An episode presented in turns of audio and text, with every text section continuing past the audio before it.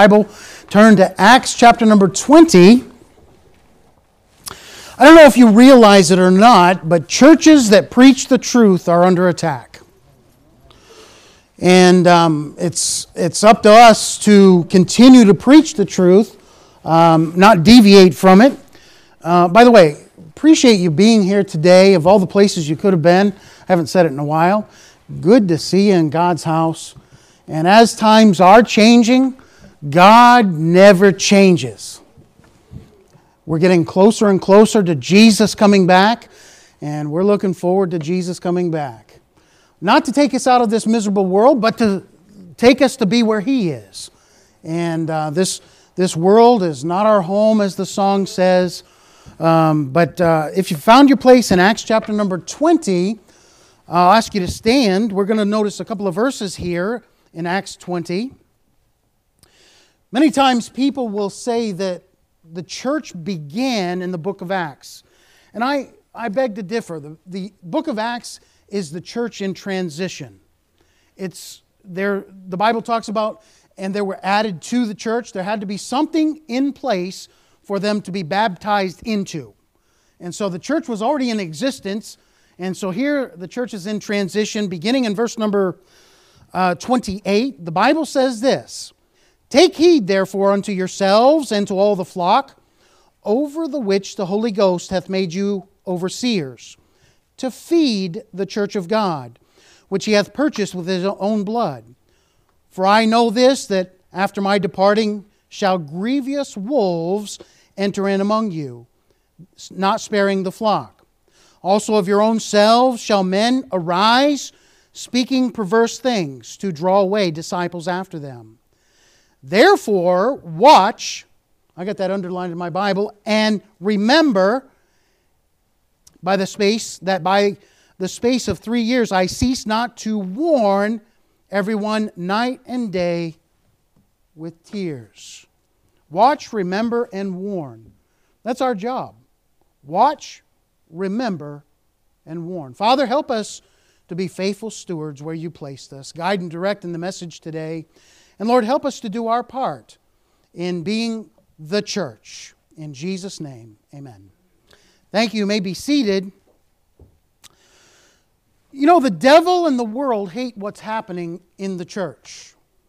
They're trying to do everything in their power, and the devil's trying to stop the church from existing, but he's not going to do it. Because you know why? Greater is he that is in me than he that is in the world. God's bigger than the devil.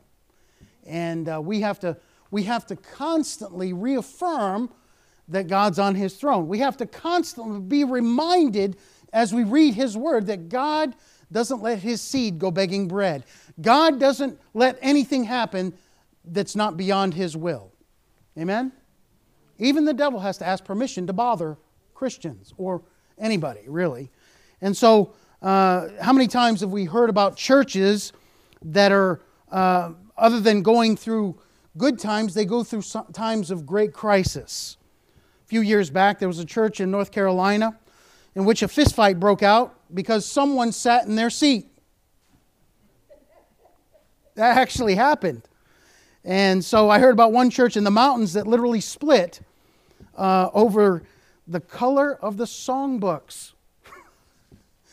now, the lost group, the, the people that lost the, the vote, they took out chainsaws and it was just a one room church. They cut the building in half and took their half of the building up the mountain.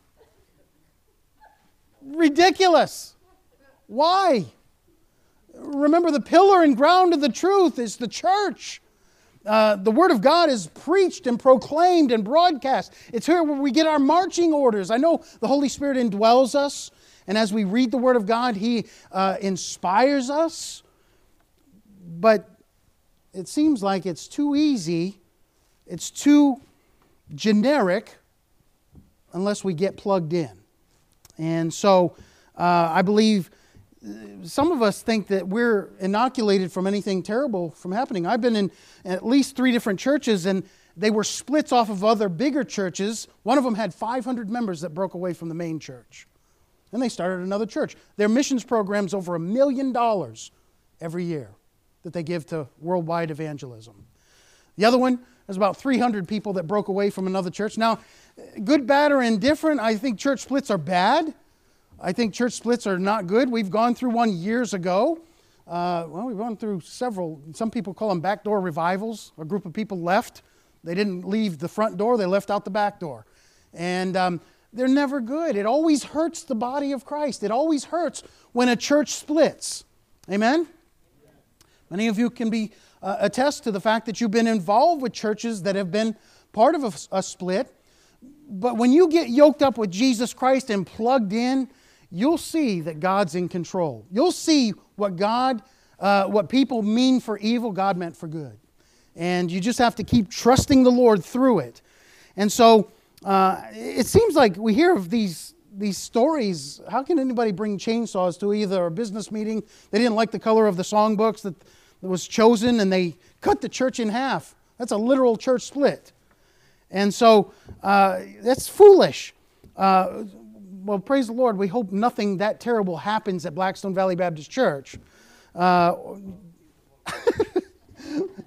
keep the books the same color. well, we've taken the books away from you, so we won't have that problem. Because we know how childish you can be. But any church that has human members is prone to make wrong choices, unfortunately. And so uh, it, it, can blow up. It's a ticking time bomb. It can blow up in your face in a moment if we're not careful. We're nothing more than a collection of old sinners saved by grace. And so we're indwelt by the Holy Spirit of God. And you know what He does? He brings peace that passes understanding. In the midst of a crisis, in the midst of turmoil, in the midst of a virus, in the midst of a pandemic, in the midst of no peace, He brings peace. Jesus said, My peace I give you, my peace I bring to you. And that's what we need to rest and trust and, and know that He's got our back. He's got us exactly where He can use us at this moment in time until He comes back our job isn't finished. And so we have to keep going forward in the forward motion. Um, we possess a sinful nature, and the devil will always bring this fighting and division. By the way, God is not the author of confusion. You get confused about something? You better pray and ask God to give you peace because the devil is the author of confusion. I'm not talking about which color tie you should wear today or which color of your clothes you should wear or which car you should take. But when you're confused about God's Word, see, God's Word is not empty and useless and void. It is something that we trust and rely on. We go back to God's Word. What does God's Word say? On the back burner of your mind, what does the Bible say? And when we get away from God's Word, we're going to do every man does that which is right in their own eyes. It's a dangerous place to be because we can see the hypocrisy of people just trusting in their own selves today. And all I'm saying is that any moment a word can be said out of turn and taken the wrong way, a deed committed and misunderstood by someone, some action may be taken the wrong way, and trouble will rear its ugly head. And so I guess you could say that I'm attempting to do a little oh, preventative maintenance today for our church. You see, our churches can be one of two places. It can be a place where the Holy Spirit of God meets with his people, or it can be a divisive place, a place of, I'm not going to sit in there, they're sitting on my pew. I don't like them. It can be a divisive place. But see, I'm so glad, the song says, I'm so glad I'm a part of the family of God. We get together as a family, and yeah, you might be the black sheep of your family, but when we get together, we're all one in Jesus Christ. There's no one better, no one worse. We're all the same. We're all equal in God's eyes. You know why? Because God says, I'm no respecter of person. And He loves us all unconditionally. He loves us with an, with an everlasting love. We don't understand everlasting because we haven't lived that long yet. We only understand the love that we have right now in our lifetime. Churches shouldn't be a place of war. You say, Pastor, you're confusing us. Has there been fighting going on? No, no, just preventative maintenance. I, let me tell you something. I was bringing Kathy to the airport, and um, I, have had some problems with my steering recently in my truck, and I, I said, Something's not right, but we're going to Boston anyway. We're taking my truck. She said, Okay. So she hopped in. She, by faith, trusted me, and we're going. Well, we got to about Bellingham. I was getting ready to get on the highway, and I says, I'm not, I don't feel comfortable taking this truck. Something's not right. And it was pulling a little bit to the left. And so I pulled over. Justin brought us to the airport the rest of the way. And I says, We need to bring that truck to the, uh, the mechanic and um, see what's going on. Well, when I brought it to the mechanic, he says, Your front wheel was about to buckle. Your front wheel was about to turn, oh, uh, turn on itself, and you wouldn't have been able to fix it. And the bolts had backed off by themselves. Now, I'm just thinking, the Lord protected me on my way to Boston before we even got on the highway. Do you think the Holy Spirit, the intuitive dwelling of the Holy Spirit, didn't guide to prevent something from happening? God knew what he was doing. By the way, the mechanic didn't charge a thing for that. That's about like John's price. And it wasn't John that fixed it, it was somebody else. And, and, I'm thanking the Lord that He protects us on our journey. God knows what's best for us, but we don't listen. What if I had just said, I know what's best? I know my truck. I would probably not be here today, knowing what I know today. And, um, you know, God is so good. We have to pay attention when He leads us. We have to be still and know that He is God. Even in light of the pandemic, in light of enemies of the church and the world, the flesh and the devil, up against what God's trying to do. Let me tell you, people are still being saved. People are still being convicted by the Holy Spirit. People are still getting right with God. And we have to be a part of that revival. Because if we're not, we're just going along to get along. We're going along until something better comes along. Let me tell you something we're part of the solution, not part of the problem. We should be, let me put it that way. We should be part of the solution, not part of the problem. I want you to know that trouble is always a possibility. It doesn't ever have to happen, though. While it is nothing written in stone that says it must happen, trouble must happen. Uh, in fact, it won't unless we, the members, make up the church, that's us, allow trouble to happen or allow those things to happen. Paul's preaching here in the book that we're uh, in the book of Acts. And um, there's a lot of things that are going on in this transition in this church uh, that Paul's talking to. He says, Take heed, pay attention. Pay attention. Did you ever have a teacher that said that in school? Pay attention. You had two cents, you couldn't even pay attention. Sometimes we don't pay attention. We listen, but we're not paying attention. We're not engaged. We're not focused on what the Holy Spirit is leading us to listen to. Our minds are in so many different directions.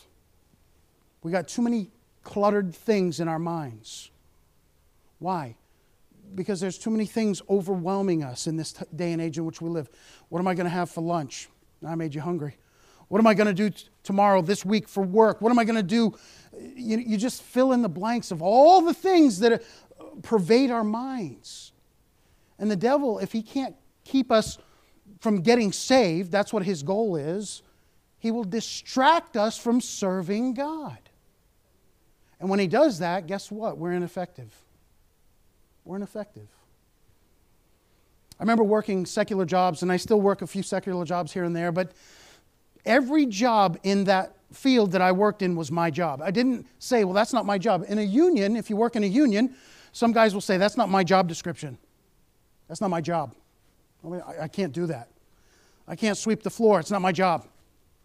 I remember sweeping the floor diligently. Downtime, all the signs in the factory said downtime's cleanup time. Okay, so I'm sweeping the floor. I had three brooms, brand new brooms, broken because I was making the other guys look bad. I'm working. I'm, I'm doing what I'm supposed to be doing. The sign says downtime's cleanup time. I'm cleaning up. Even if I swept it again. Because you know why? There was people that were coming through that factory and they were watching people. They weren't really paying attention. They were just slouching and they really didn't care. let me tell you, all jobs fall to us as Christians. Piece of paper on the ground. That's my job. Pick it up. It's not beneath me. Hey, why don't some of you guys pick up the trash around here? By the way, I appreciate those people who have invested a labor of love by cleaning the building for us to be here today. Boy, that, that's a wonderful thing. I don't have to worry about that. That's somebody who says, I think I can do that. I'm a, I, I want to have a labor of love and clean the bathrooms and clean the facilities and make it look beautiful and shiny and smell clean when you get here. That's a wonderful thing. You want to get involved with it? See Brother Justin. He'll put you on the list. And uh, many hands make light work. Amen? Well, yes, it does. It helps. And so our churches are in peril, some of them are. Uh, Paul's intention for preaching these words is to warn the church at Ephesus. And he wants them to know that trouble can be avoided. Sometimes we think, well, I can't, I'm just going to jump right into trouble. Been into trouble lately? Sometimes, yes. And um, the churches can dwell in unity and blessing if they're willing to listen and pay attention to what he's saying. We find some truths in the Word of God. The value of the church. Is the church valuable? Is it valuable to you? Is it not just something that we do? I mean, we talk about the, for Baptists, it's the three F's fun, food, and fellowship. But I think it's deeper than that. We haven't had a fellowship in over a year. I miss them. But we want things to get back to somewhat normalcy. We want to start inviting people back and we want to start in, uh, encouraging people to go soul winning and knocking on people's doors. We want to see visitors come in and not be afraid because we're gathering together. And let me tell you something it doesn't stop people on an airplane. They're packed in like sardines on these tin cans. It doesn't stop people from shopping at Walmart. And some of you know what I'm talking about. You've been there. You've been to Aldi's. You've been to all these places where you can barely move. But oh no, go to church? I'm sorry. Oh, you might get sick there. No, we're sin sick. We need a healing from Jesus Christ. When you need something, you need bread, you go to the store. You get the bread. You get your toilet paper. You get whatever you need. Oh no, we can't go to church. Too many things on our plate. Too many things clutter our life that we don't have time to spend in the dwelling of Jesus Christ, in the presence of Him. So, from the inception of the value of the church, according to the verse, Revelation chapter 1, verse 5 talks about uh, the church was purchased by the precious blood of Jesus Christ. The church. It's an awful price that Jesus had to pay for the church, isn't it? I mean, he, he loved us, He gave Himself for us. He was crucified and spilled His blood so that the church could be bought from the slavery of sin and redeemed or counted for redemption back to God. And so the book of Acts, again, is the book in transition or the church in transition. And, um, you know, Jesus laid down his life so the church could be born. The birth of the church, the exciting times of the church, the transition of what God's doing. So, what impact has the church made, not just in Paul's life, but all the way down to where we live today? The church, the pillar and ground of the truth, the place where we get plugged in, the place where we absorb. Sometimes we think that God's will is osmosis. If I just sit there and I have my fingers crossed, things are just going to appear in my mind. It doesn't work that way. It takes work to have a good home. It takes work to have a good job or a good reputation. It takes work to have a good church. Did you know that? Good churches just don't happen. Remember the seven churches in the book of Revelation? They all had reputation. Some of them forgot their first love. They were doing things right, but they were just doing it out of just rigmarole. They did it because they had to. And some of them, they weren't doing anything really bad, but they weren't really excited about the things of God. They were neither hot nor cold. He says, I'm going to spew you out of my mouth. It's just, it's lukewarmness. And so, this idea of Jesus' blood hasn't lost any power today. The idea is he's still saving those that call upon him or come to him, what we say by faith. Faith comes by hearing, hearing by the word of God. All those that receive him, whosoever shall call upon the name of the Lord shall be saved. Boy, that's a good know so salvation. Romans chapter 10, verse number 13. 9 and 10. Whosoever shall call upon the name of the Lord. He thought it was so important, he put it twice in that same chapter. Whosoever shall call, that's us. Whosoever shall call upon the name of the Lord shall be saved. It means something to the Christian. So, since the day of Pentecost, when the disciples were filled with the Holy Ghost in the upper room, and the church has been used to change individuals, change your family, I think.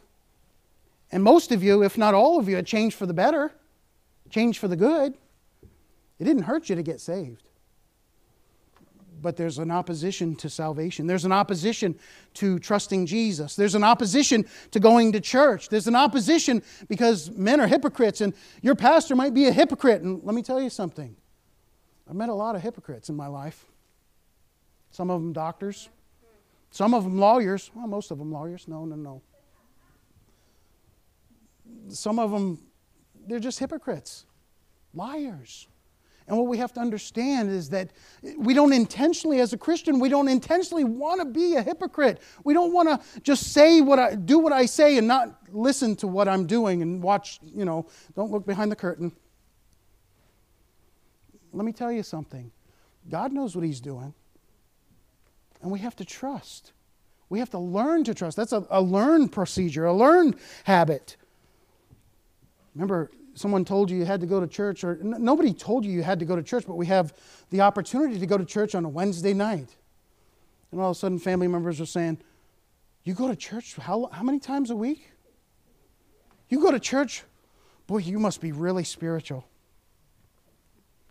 No, we just need encouragement, including myself in that. You know, uh, true church has always stood for righteousness or the rightness of God. And if we compromise, we see too much compromising today, uh, whether it's in politics or whether it's in religion, just to get a crowd. Let me tell you something we're not in the entertainment business, although you might be entertained sometimes. We're in the preaching the gospel business. We're encouraging people who are sinners saved by grace to serve God with gladness. You know what the devil does? He's in the discouraging business. We come in defeated, discouraged, and then you hear your pastor preach and you're more discouraged. No, maybe not. Hopefully not. No, we get our marching orders from God. Stand fast. That's up there for me as well as for you. It's encouraging to know that God's still on his throne and he wants what's best for Blackstone Valley Baptist Church. But sometimes there might be something. I can remember, uh, at least on one hand, five different times that grievous wolves were coming into the church to try to disrupt the church. To try, under my leadership, under this, this month, I think is 19 years, I've been the pastor of this church. It's scary to see what God allows to come in to see your strength and trust in Him. One guy was, he, he threw some things down, and I thought, Where, where's this coming from? We're doing what God wants us to. We're preaching the Word of God. And this guy is trying to overtake the church. One guy told my dad, I remember years ago, he says, God told me, remember what I said in Sunday school? God told me that I'm going to be the next pastor of Blackstone Valley Baptist Church. My dad looked at him and said, God hadn't told me that yet. He didn't stay long.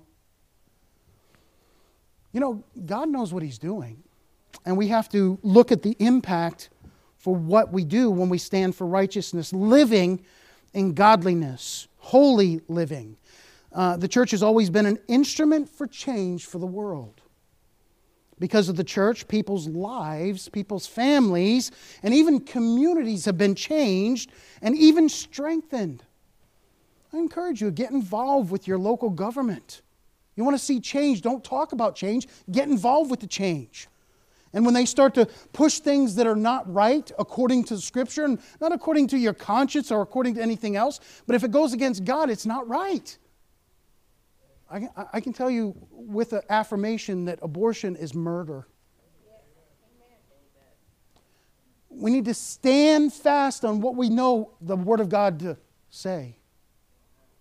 But you know what? Voices like this, it's like one crying in the wilderness. John the Baptist, he's one uh, he, he was a strange Baptist preacher eating locusts and wild honey. That's kind of a strange, hairy thing that he was doing. He was a hairy guy. He wore strange clothes. Yeah, much like us. We wear strange clothes. I couldn't wear a purple tie, Pastor. That's okay, you don't have to. I was looking for this for two weeks. And with one eye, it's hard. you know, when we don't stand for righteousness, we're willing to fall for anything.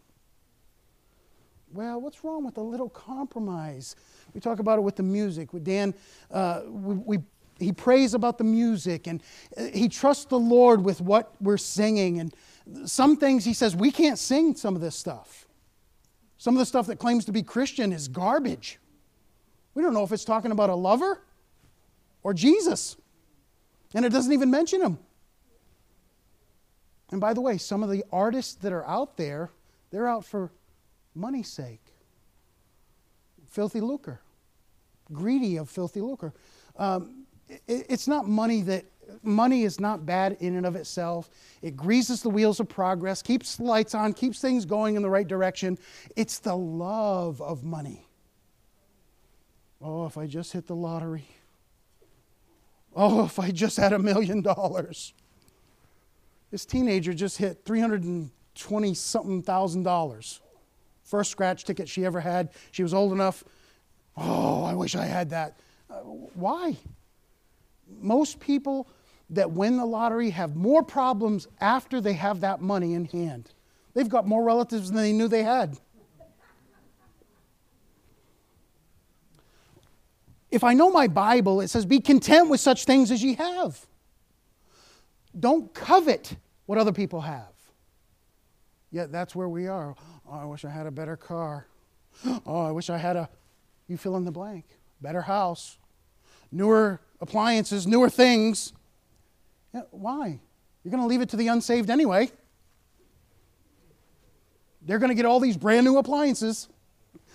Uh, they can have Buster.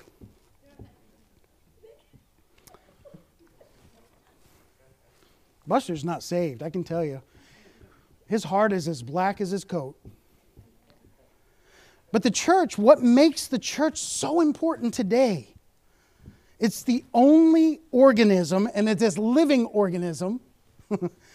uh, it's the only organism in existence that God designed, called, and blessed to be the vehicle to get the gospel to the world. That's it. He didn't use anything else. If we refuse to praise the Lord, what did he say? The rocks will cry out. I'm not going to talk about my pet rock anymore. You, you, it's old news. I've never heard a rock cry. No rocks have ever cried out. The Bible talks about the trees of the field, they clap their hands. That's an amazing thing. Why? Because the earth is the Lord's and the fullness thereof. Yet in every facet, even in churches, they're denying God. They're relying and resting on self. They're relying and resting on their laurels and to whatever, get them in a higher acclamation to where God wants them to be. No, no, no, no. Our job's not finished yet. He's not, he's not finished with us yet. We're still here. I think the church is essential essential for our lost world. Many Christians live as though the church were, well, it's unimportant. Haphazard attendance by those who claim to love Jesus, it seems to be giving God a black eye. And those who are saved don't demonstrate the importance of being faithful to the house of God. Now, I know we're living in a pandemic, but look how many people are here today. Rules are changing. We can have more people now. We might be taking off the, the ropes on the pews now. It's amazing. These restaurants are starting to pack people in. Now, those viruses know when you sit down at the table, you can take your mask off, and that virus knows. That virus knows that the bars, if they stay open till 4 o'clock in the morning, that virus knows. Let me tell you something. Don't be afraid to come to church. You might catch something. Yeah, salvation. You might catch something. Uh, good works, provoke one another to good works. The problem is we provoke one another, period. That's the bottom line. We provoke one another. See the shirt that says, Don't poke the bear? That's what we do. We poke. We're trying to poke each other. No, no, no, no. Trust the Lord with all your heart.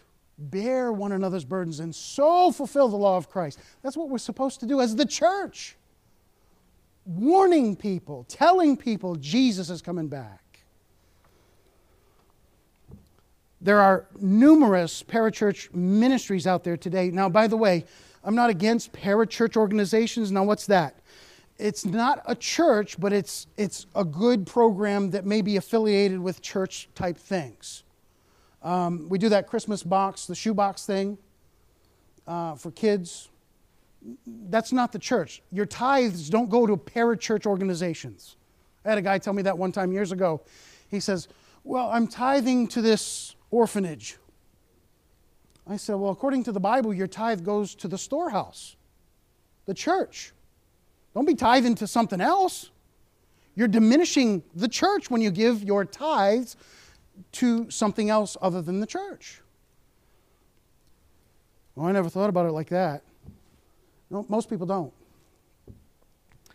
There are a number of parachurch ministries out there and any group that doesn't operate under the umbrella of the local church, any group, regardless of their influence and their, or their outreach, uh, does not promote the local church, is not operating for the Lord. I remember I used to have to, they forced me to give to, I'm going to throw it out, United Way. How much you giving to United Way? I says, I already give to my local uh, charity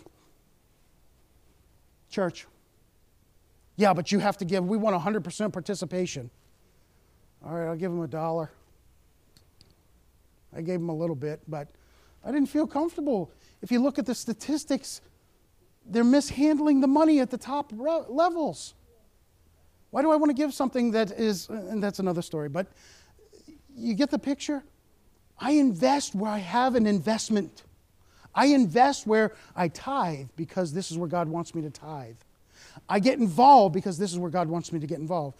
I became pastor, and someone said, uh, before I was even voted in, someone said this, a member of this church said this Well, if the people want him, uh, I thank you that you do.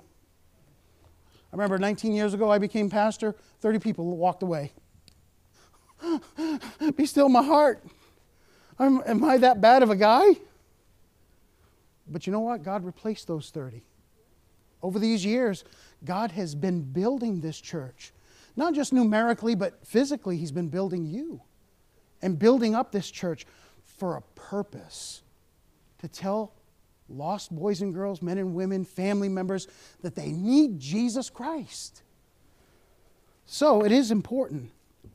And uh, when we look and see the importance of being faithful to the house of God? I mean, it's an expected thing. You know, if I were lost, I'd be more impressed by an empty parking lot on Wednesday night than I would be on a full one on Sunday morning.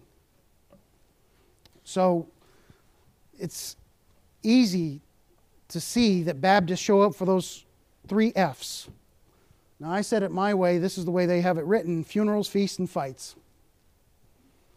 Funerals, feasts, and fights. That's what we're showing up for. One guy was asked why he didn't go to church more often than he did. He replied that every time he went, they threw something at him. Sounds about right. When he was a baby, they threw water. When he got married, they threw rice. The other fellow replied, Yes, and if you don't get there pretty soon, they'll be throwing dirt on you soon. You know, lackluster performance by half hearted or Christians that are not engaged, we place less value on the church than we do on worldly pursuits. Many see no need to arrive on time. Let me see. If you arrive on time, you're late. always, I've always showed up. Now, you don't have to show up when I do. I'm here early. How early? Sometimes four, five in the morning.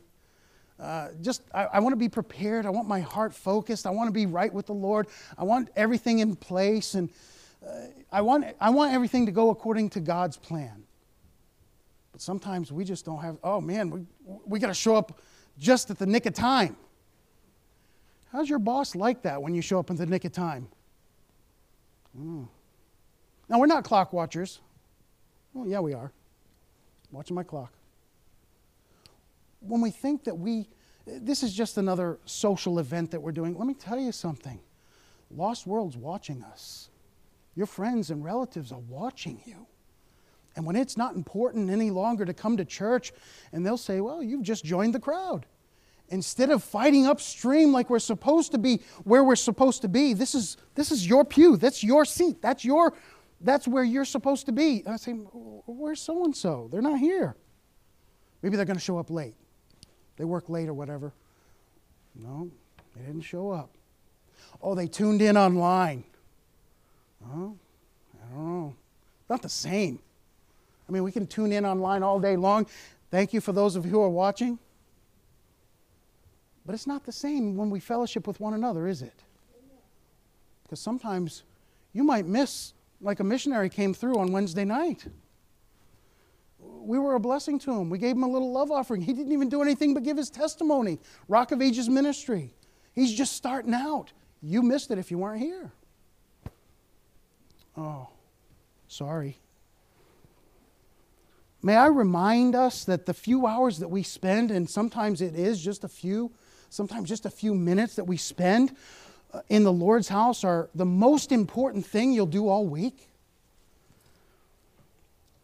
Look in verse 29 again. The Bible talks about the violence that was against the church in verse number 29 For I know this, that after my departing shall grievous wolves enter in among you, and uh, uh, not sparing the flock, or have no mercy for the flock. Did you know there are enemies all around us? Now, the analogy is fitting when you talk about wolves.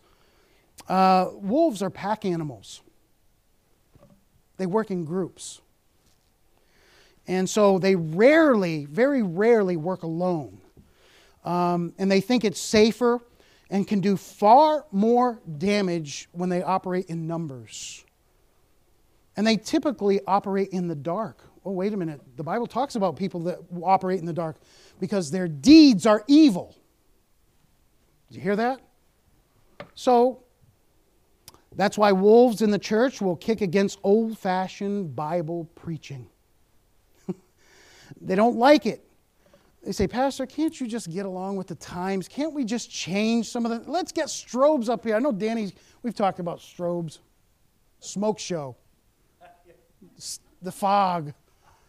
Let's get laser lights. Yeah. I had people say this Well, if you bring drums to the church, I'm leaving. Okay. Doesn't make you spiritual or less spiritual. It has to do with the heart. And we're not bringing drums in. Don't even, we're not going in, I know. I know. but let me tell you something. We can find a lot to be offended over. We find a lot to be offended. No music today, no piano today. Great flutist, great guitar, great special.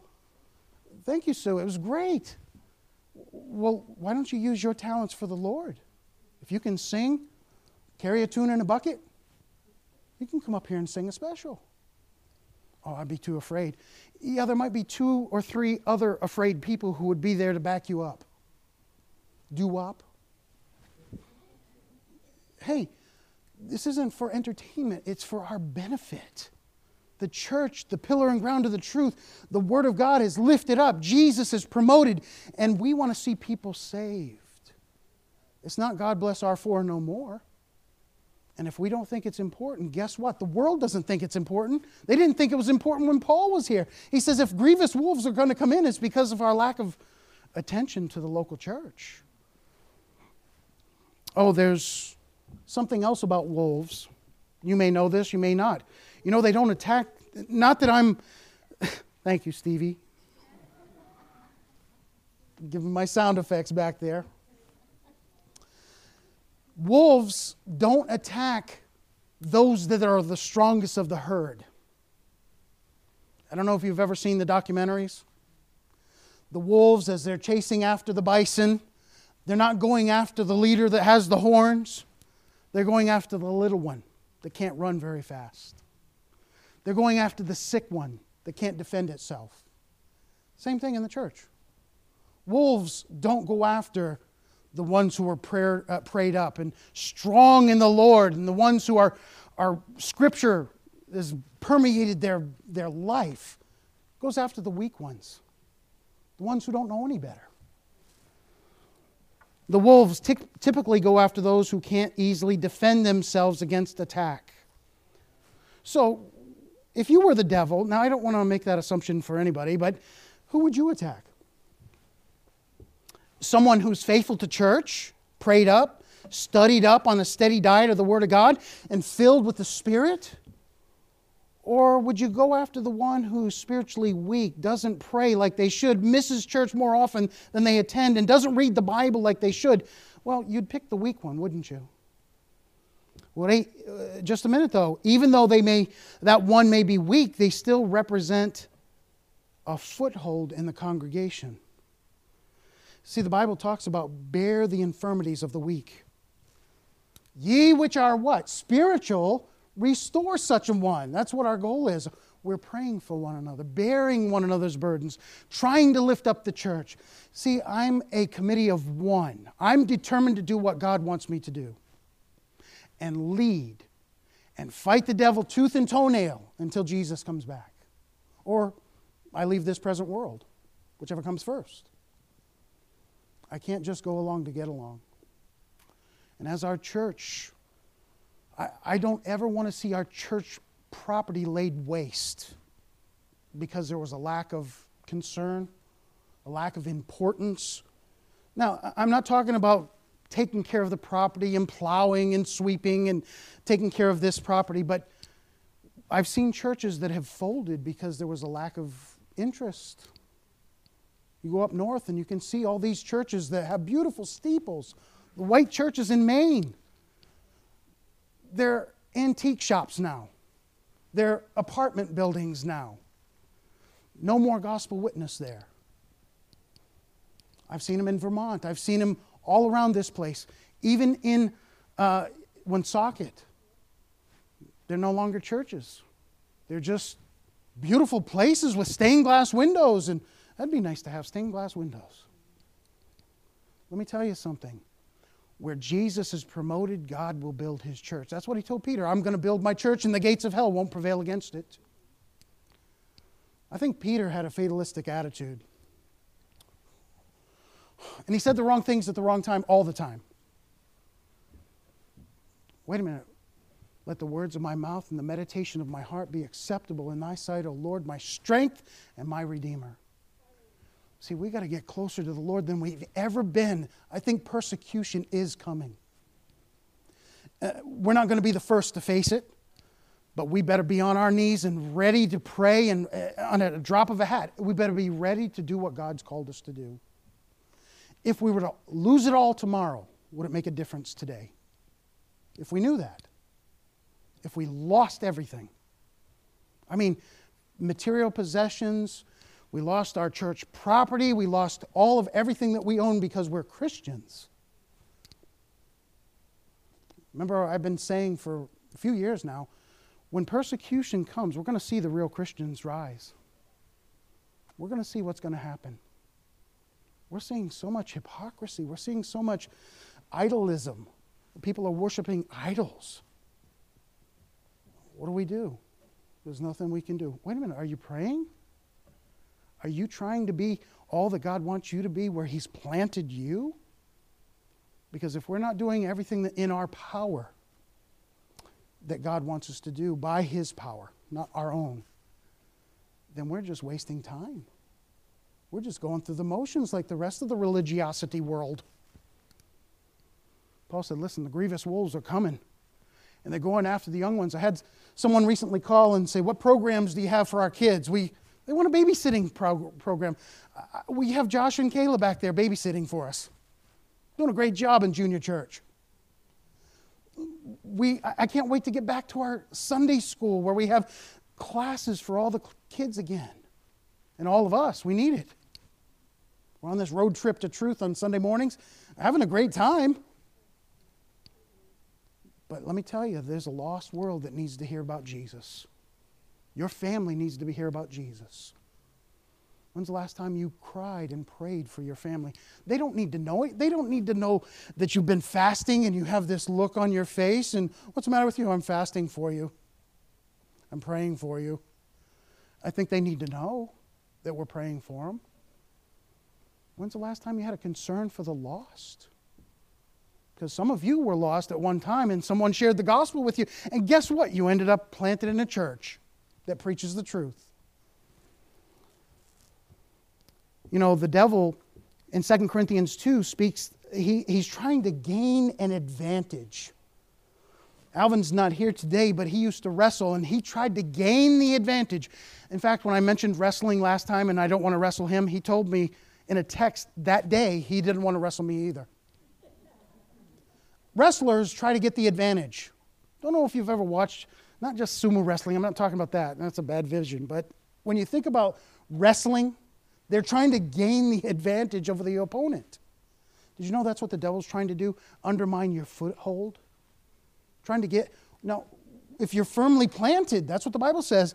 What does Psalm 1 say? Blessed is the man that walks not in the counsel of the ungodly, nor stands in the way of sinners, nor sitteth in the seat of the scornful. His delight is in the law of the Lord, and in his law doth he meditate day and night. He shall be like a weed? Oh, no, a tree that's planted by the rivers of water, that bringeth forth his fruit in his season. His leaf also shall not wither, and whatsoever he doeth shall prosper. The ungodly are not so, but are like the chaff which the wind driveth away. Therefore, the ungodly shall not stand in the judgment, nor sinners in the congregation of the righteous. For the Lord knoweth the way of the righteous, but the way of the ungodly shall perish. See, it's important to know where you stand. Because every wind of doctrine that comes down the pike, you'll believe it. Let me tell you, we need to know what we believe and believe what we know. We need to love the Word, love the church, love the body He placed us in. Well, I'm not very important. Don't have the low self esteem. Some of you pay, make selfies and you think you're all this in the whole world. Look at me, look at me. No, look at Him. Look at Him. It's not about you. Never has been about you. Never will be about you. I'm sorry to burst your bubble. Cheese. Cheese from this. Oh, I know you have to stand a certain way because you don't want everybody to see you. The real you. Let me tell you, it's all about Him. It's all about Jesus. We have to learn to lift Him up in our life. Let my light so shine before men that they may see our good works and glorify our Father which is in heaven. You get the idea? Just preventative maintenance, changing the oil once in a while, making sure the wheels don't fall off your car. That's a dangerous place to be. I wiped the sweat from my brow when he told me that. A little, little further down the road, and you, your wheel would have come off, or would have flopped. That would have been a lot more damage to my truck. God knows what He's doing. The devil's trying to derail the train. He's trying to disrupt God's unity. He's trying to discourage us. God's, I go back to Joshua. I go back to Deuteronomy. I go back, be strong in the Lord. Oh, Lord, it's getting, I'm getting weary and well doing. No, be not weary and well doing. For in due season you shall reap if you faint not. That's where we need to be resting, trusting, believing, hoping. See, our hope is in Jesus. Our hope is in what He said in His Word. Our hope is forever. And Jesus is our hope. Let's stand with our heads bowed today. I said half of what I wanted to say. We'll have to save the other half for another time. But the idea is, I want you to be encouraged. God placed you here for a reason. You're not bumps on pews, just taking up space and time. You're growing up in the Lord. We have a heritage. We've got a wonderful place pre- uh, prepared for us in heaven. It should make a difference in how we live now. Father, we thank you for your goodness. We thank you for Blackstone Valley Baptist Church. Lord, as long as it's here, as long as we're the church, Lord, help us to have a burden for the lost. Help us to pray for the needy. And Lord, to lift up the backslidden. Lord, watch over us. Use us for your honor and glory. In Jesus' name I pray. Amen. As the music plays,